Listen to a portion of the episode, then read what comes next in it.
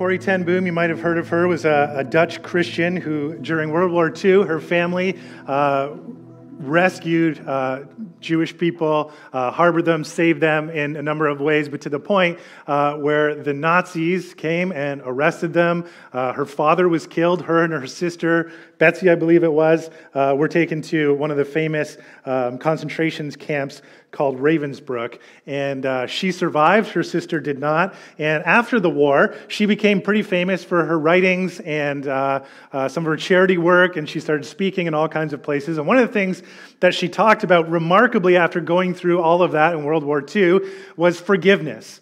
And I want to read you something that she wrote. This comes from a book by Brian Zahnd called Radical for Forgiveness. Um, but one day she was speaking at an event. She was talking about forgiveness. And uh, as she was talking, she realized, she looked out into the crowd, and she saw one of the guards that had been in charge of her at Ravensbrück. Uh, and he had happened to be one of the most cruel guards that was there. And she talks about afterwards seeing this guard get up and come forward and reach his hand out and ask her for forgiveness. You can only imagine. And this is what she writes about it. She says, I had to do it. I knew that. The message that God forgives has a prior condition that we forgive those who have injured us. If you do not forgive men their trespasses, Jesus says, neither will your Father in heaven forgive your trespasses. I knew it not only as a commandment of God, but as a daily experience. Since the end of the war, I had come, I, I had a home in Holland for victims of Nazi brutality. Those who were able to forgive their former enemies were also to, able to return to outside world and rebuild their lives no matter what their physical scars. Those who nursed their bitterness remained invalids. It was as simple and as horrible as that.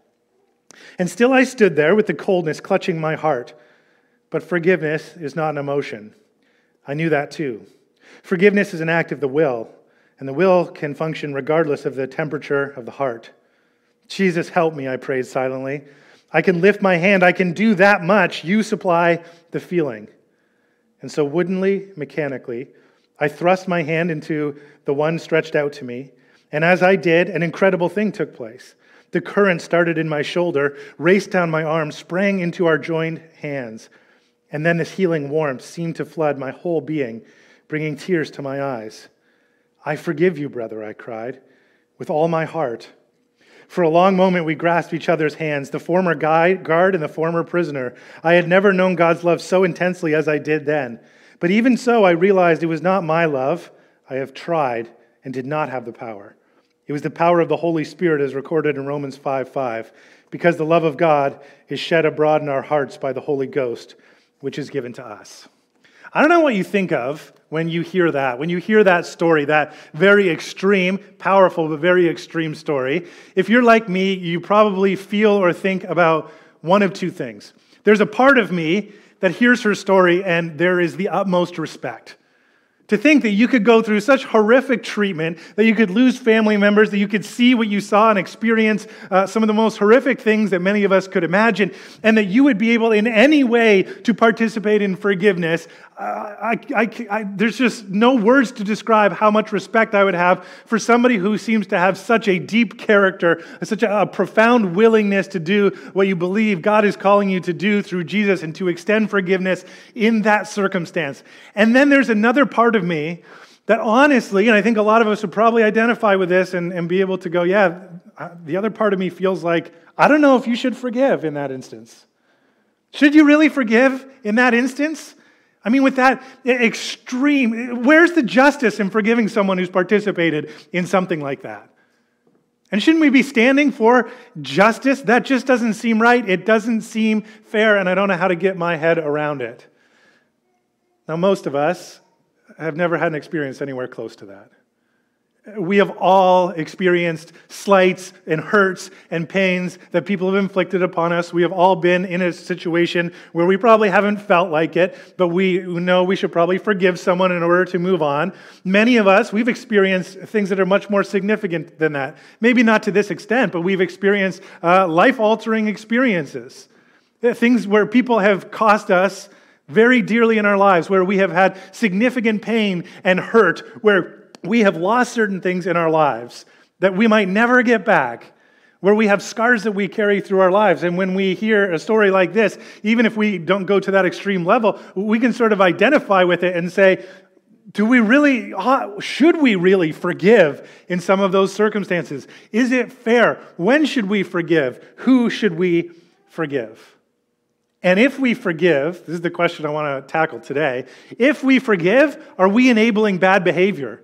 Are we saying it's okay? Uh, for her to, to forgive someone who, who is part of this horrible atrocity in the history of the world, is it giving people a pass? And should we be doing the same thing? And yet, as she writes, Corrie ten Boom writes, her observation of those that she knew and were in a concentration camp with and saw afterwards was the very real warning that those who held on to bitterness, those who held on to the hurt, who didn't move forward in, in a significant way, were those who, in all areas of their lives, struggled to be healthy. But those who found a way to forgive actually found a way forward, actually found a way uh, to release some of that pain and hurt, even if it wasn't easy. So, can we talk about that today and think not only of the extreme examples, but also uh, in our own lives? And uh, today, to be honest with you, I think it's going to be very challenging because I am going to challenge you before the morning is out to think about whether or not there is someone or, or more than one person in your life that you need to approach and initiate some form of conversation leading to forgiveness and reconciliation. You ready for that? Here we go. This is what Jesus says about forgiveness in Mark chapter 11, verse 20. He says, The next morning, as they passed by the fig tree he had cursed, that had happened just a, a few verses earlier. They'd come into the city and they saw a fig tree, and, and there was this whole story, and, and Jesus cursed it, and it stopped bearing fruit. And there wasn't much explanation from it. We're going to get the explanation now. The disciples noticed that it had withered from the roots up. So this tree had been cursed. Now they come back to it and they realize the tree is dying. Peter remembered what Jesus had said to the tree on the previous day and exclaimed, Look, Rabbi, the fig tree you cursed has withered and died. Then Jesus said to the disciples, Have faith in God or trust God.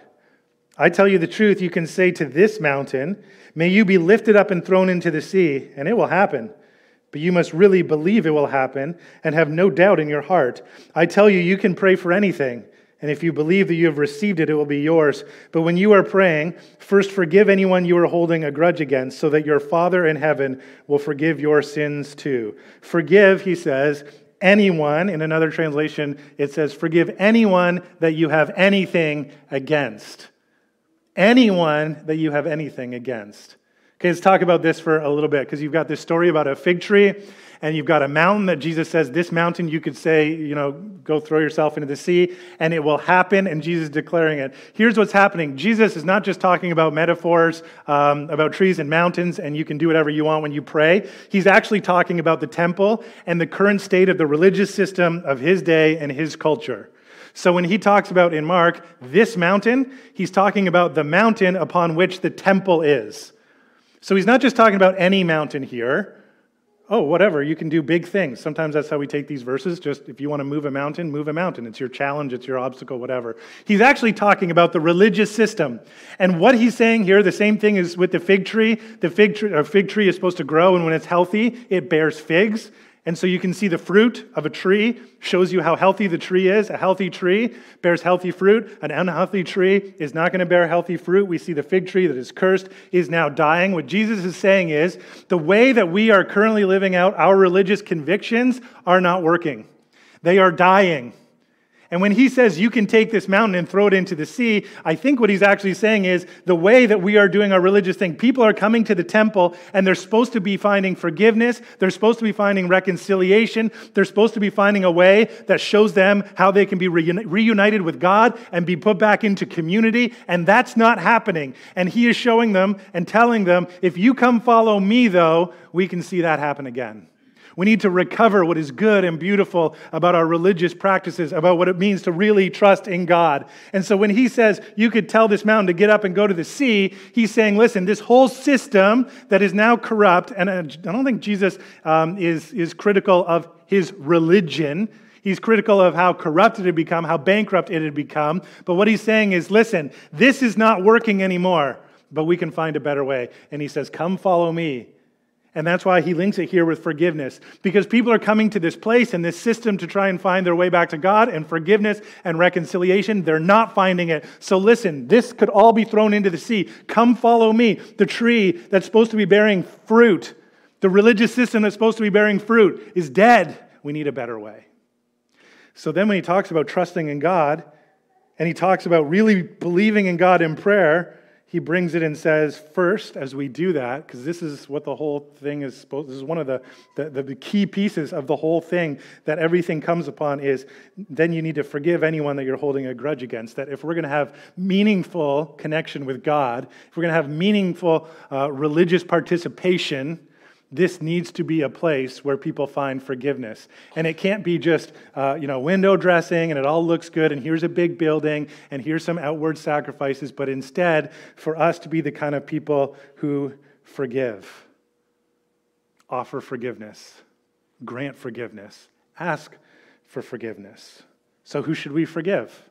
According to Jesus, anyone you have anything against as we reflected on communion this morning, when we really grasp the fact that Jesus has forgiven us of everything that's against him. That God has gone to great lengths to reconcile us to him. When that reality lives in you, really deeply and becomes a core value that you receive it, you will also give it. It's what we read this morning where uh, Paul talks about us. Now we are ambassadors. We are now the ones who are bringing that message because we have received it. We now bring it to other people, and it's what Jesus is saying. Let's forget the hypocrisy of the religious system. Let's forget that this is how it looks, and here's kind of the outward processes. And let's get back to the fact that if we're doing this right and we want to see fruit in our lives of trusting God and being in God's presence, we need to receive and be willing to give forgiveness, to live in the cycle of grace, to put down uh, the idea of revenge and getting back at each other and instead receive grace. Matthew chapter 5, we're going to look at a number of things that Jesus says about forgiveness. Matthew chapter 5, 5 says something uh, similar, but just a little bit different. So in Mark chapter 11, we heard, uh, Go and forgive anyone you are holding a grudge against. So just remember, you have a grudge against someone, you should go and forgive them. Now in Matthew chapter 5, Jesus says this. So if you're presenting a sacrifice at the altar in the temple, so you're going to do your religious thing. Remember? You're part of the religious system.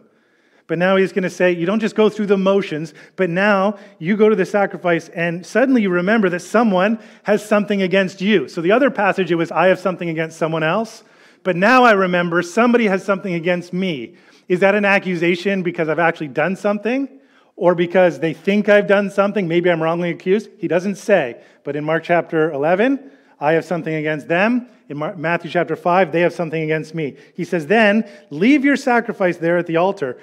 Forget the religious stuff for a second. Forget going through the motions. Stop. This is what it's about. And he says, go and be reconciled to that person. Then come and offer your sacrifice to God. So listen, don't just do all the religious stuff. Don't just do the temple stuff. Remember the whole point of this. Something's between you and them. Go get reconciled. Go figure it out. Because that's part of the big point of all this whole system. If you're not doing that, the other stuff is not going to make a difference. So when you're on the way to court with your adversary, settle your difference quickly. Otherwise, your accuser may hand you over to the judge, who will hand you over to an officer, and you'll be thrown into prison. And if that happens, you surely won't be free again until you paid the last penny. That sounds awful. He says, just avoid that first. Go and be reconciled.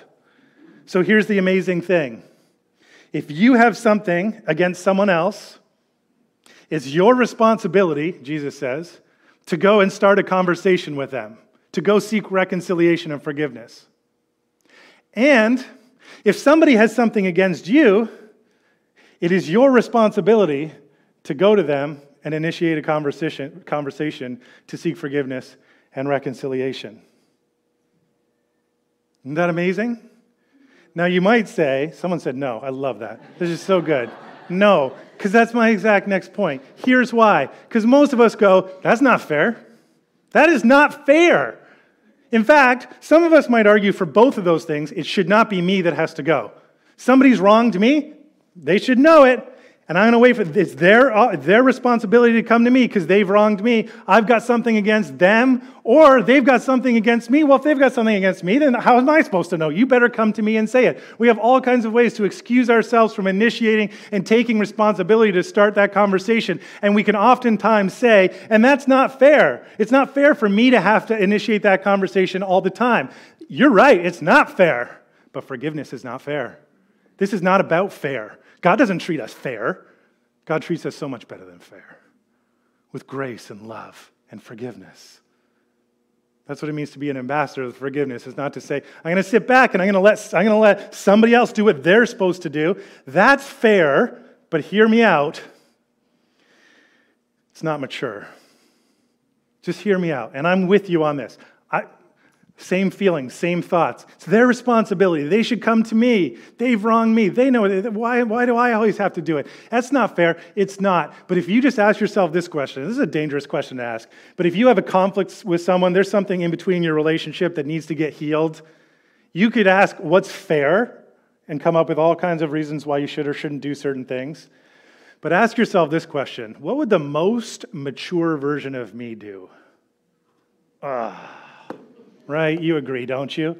Hey, we're in a fight. Hey, there's a conflict. Hey, we're married and there's, there's this problem and I'm waiting for them to come to me. Maybe that's fair. But what would a really, really mature version of me do? Say, whether it's fair or not, I want to initiate a conversation. I want to move towards forgiveness and reconciliation to figure out what this looks like. It's a bit of a tough one, isn't it? That's where we start. Who should we forgive? Everyone that we have anything against, or even if they have something against us. It's not fair, but it is mature. Okay, next.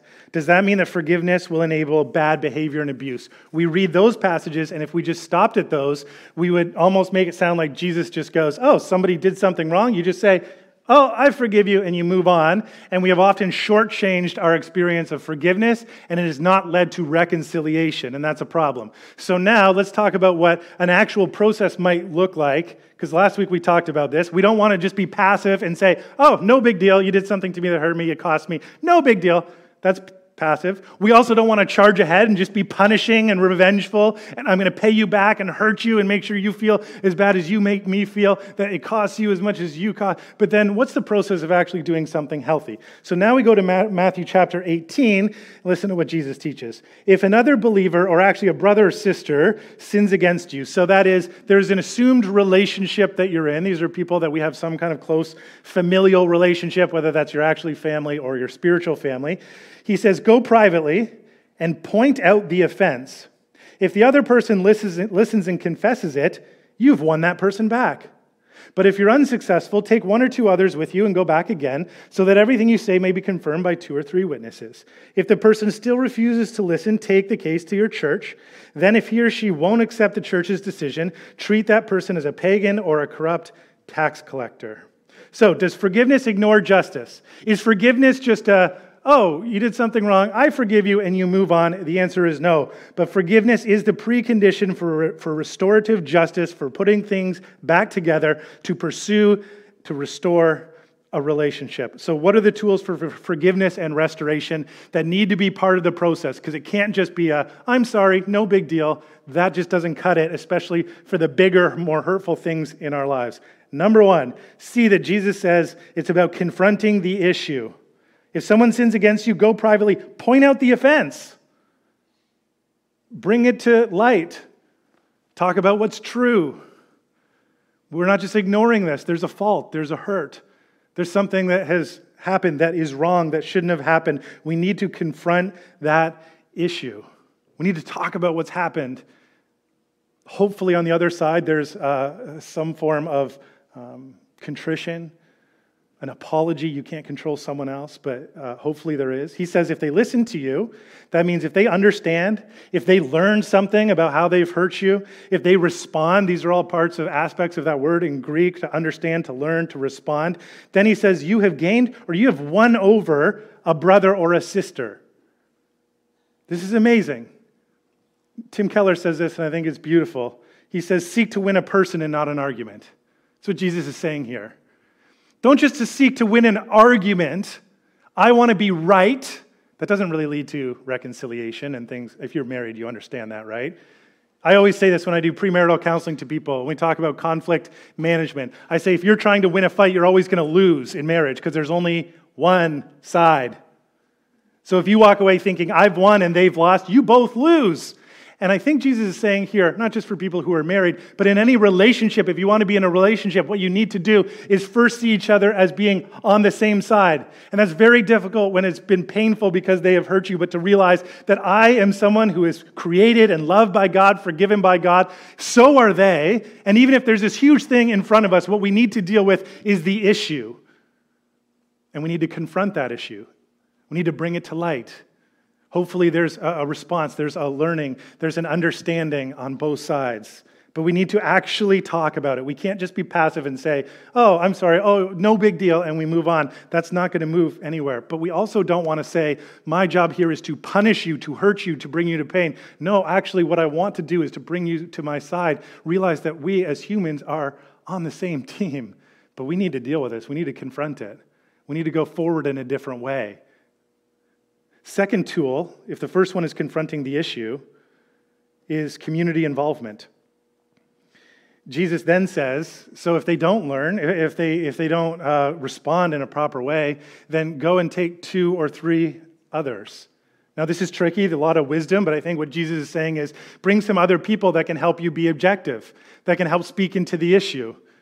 That it's not just, I'm upset, you're upset, we're yelling and screaming at each other, we can't get anywhere, you don't see my way, I don't see your way, but instead, maybe bring some trusted advisors alongside that can help be witnesses to testify, witnesses testify to what is true, to what is necessary, to bring some community involvement. Jesus will then say that if that person refuses to listen, so you're still not getting anywhere, maybe they're stubborn, to bring the church into it, to take them to the church. We think of, when we hear the word church, something like this a gathering of a whole bunch of people. That would be quite awkward, wouldn't it? Sunday morning, hey, who wants to bring up somebody that they have a beef against and we'll just put it all out there? Churches have done it. It's awful. Jesus, by the way, there's no church yet when Jesus is speaking.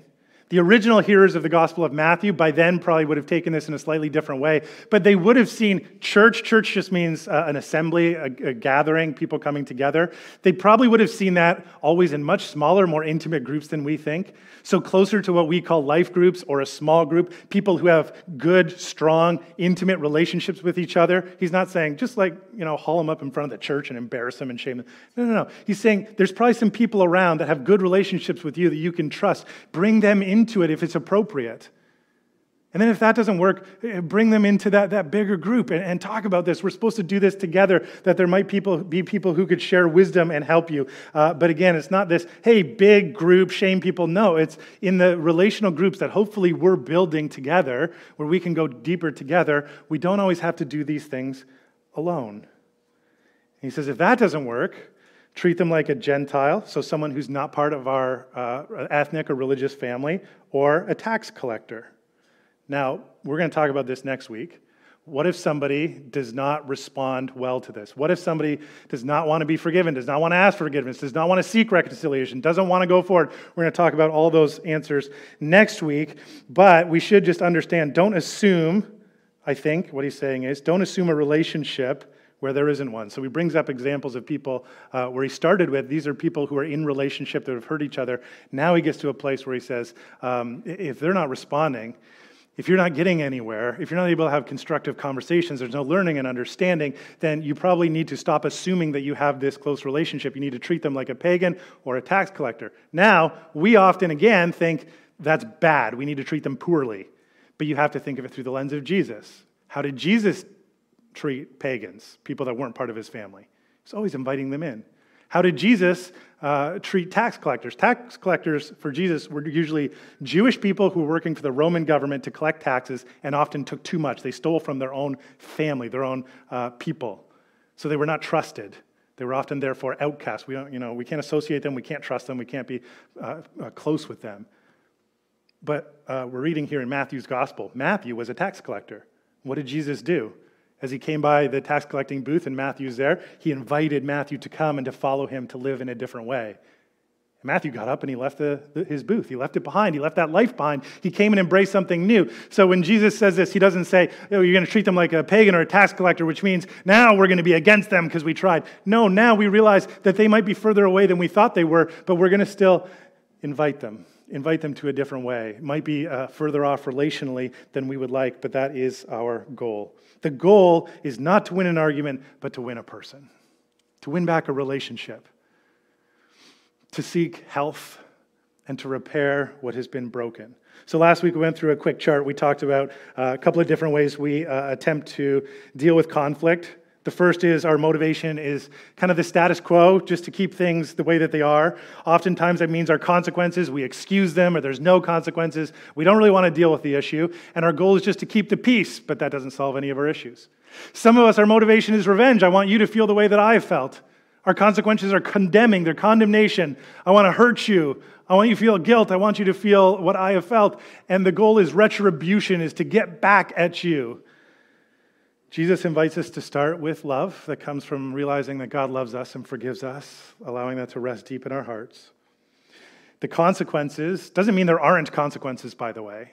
It just means they're restorative rather than uh, condemning or retributive that yes, there are natural consequences when people do things that hurt other people, that are wrong, that are hurtful, and that we don't just say, well, there's no consequences for your actions. No, but instead of saying, the, you know, I'm going to try and hurt you, there are these consequences that help us move forward. And the goal, rather than keeping the peace or retribution, is, restitution, is reconciliation, is for us to come back together skip ahead real quick. We have uh, just a couple of tips. What would this look like if you wanted to pursue this? Uh, very difficult process sometimes. Uh, let me give you a couple. Uh, one, some tips for confronting issues. One, address the issue, don't attack the person. You say, I'm going to go out, uh, I'm going to go out this this week and I'm going to talk to somebody. Uh, oftentimes, uh, we do this relationally. Um, we attack, we say you, and we often escalate never or always. You never, you always, you, you, you, you, you. I'm attacking you. Remember, uh, we want to see people, even when we've been hurt and the feelings might not be there yet, we want to see people as created by God in His image and offer them forgiveness. And so, first, we do that inner work and we want to address the issue rather than attacking a person. It might start with I statements rather than you statements. I was really hurt when. I was really confused when you said. I've really been having a hard time with the way you've been treating me, or this has happened. To turn that around instead of attacking, bringing us on the same side. Second, listen with humility. Because as much as we would like to believe that uh, the other person in a conflict is always at fault, and that happens sometimes, and sometimes it's egregious and abusive, and it should never happen. But a lot of times, our disagreements, we own a slice, don't we? And so we need to have some humility, and where we might want to confront someone else, we also need to give an opportunity for them to speak and for us to listen and to acknowledge what's the piece that I need to own in this confrontation, in this conflict, in this hurt.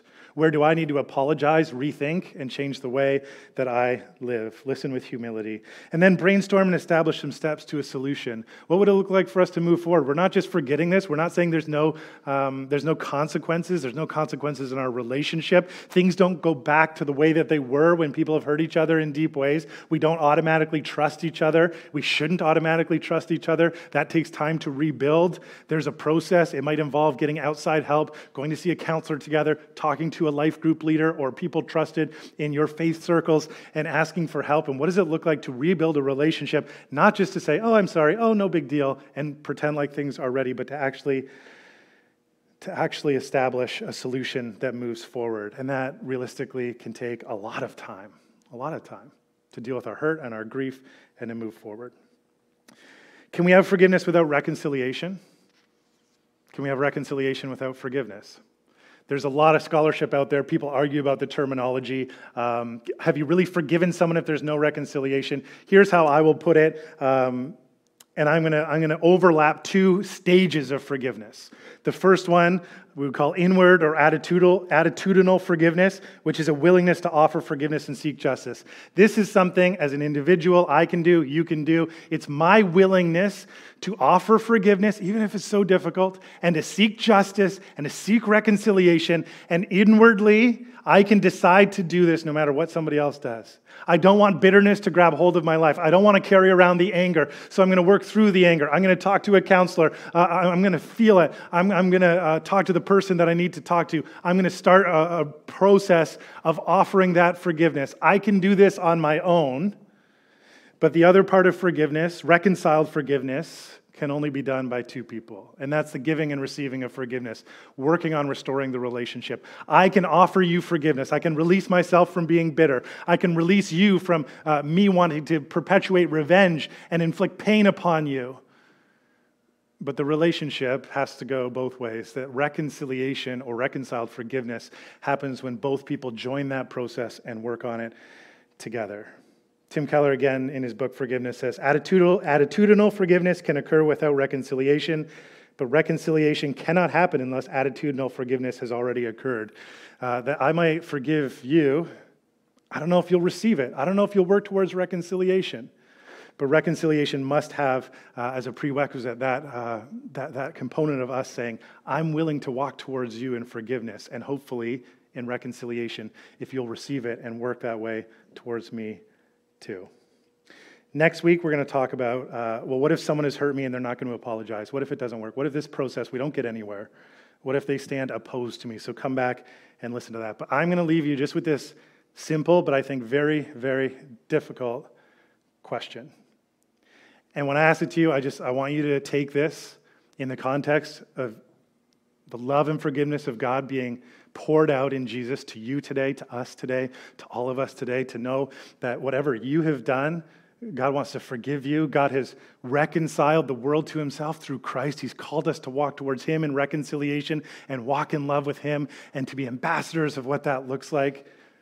And so, even if this seems very heavy for you, maybe it seems impossible, maybe there are relationships, friendships you wish were restored, maybe there, there's family that, that you've been apart from that you wish were put back together simply ask you this in the grace and in the power of Jesus and the cross and the Holy Spirit living inside of us, I ask you, is there a conversation you need to initiate? Is there someone you need to walk towards? To offer forgiveness, to ask for forgiveness? And if they're willing to work towards reconciliation? And I know for many of us that that just might be so intimidating and so hard. And so I remind you, we don't do it alone and we don't do it in our strength, but we start with realizing this is what God has done for us in Christ. This is good and this is beautiful. And the power of the Holy Spirit, you can take a step. Is there someone you need to have a conversation with, initiate a conversation with? Pray that God would bring healing and reconciliation the way He's given it to us. So, Heavenly Father, um, we thank you for the things that you've taught us uh, through Jesus. And yet, I just know that there's many of us already probably thinking about uh, how daunting it is, how painful it might be to forgive someone, offer them for forgiveness, how much we might uh, be longing to be reconciled with people that we are not right now. And so we ask that your Holy Spirit, in a unique way, would show to us uh, your love, your presence, that we would become more aware that you are with us, that you would remind us of how powerful the cross is to break down the barriers between us and you and between us and other people.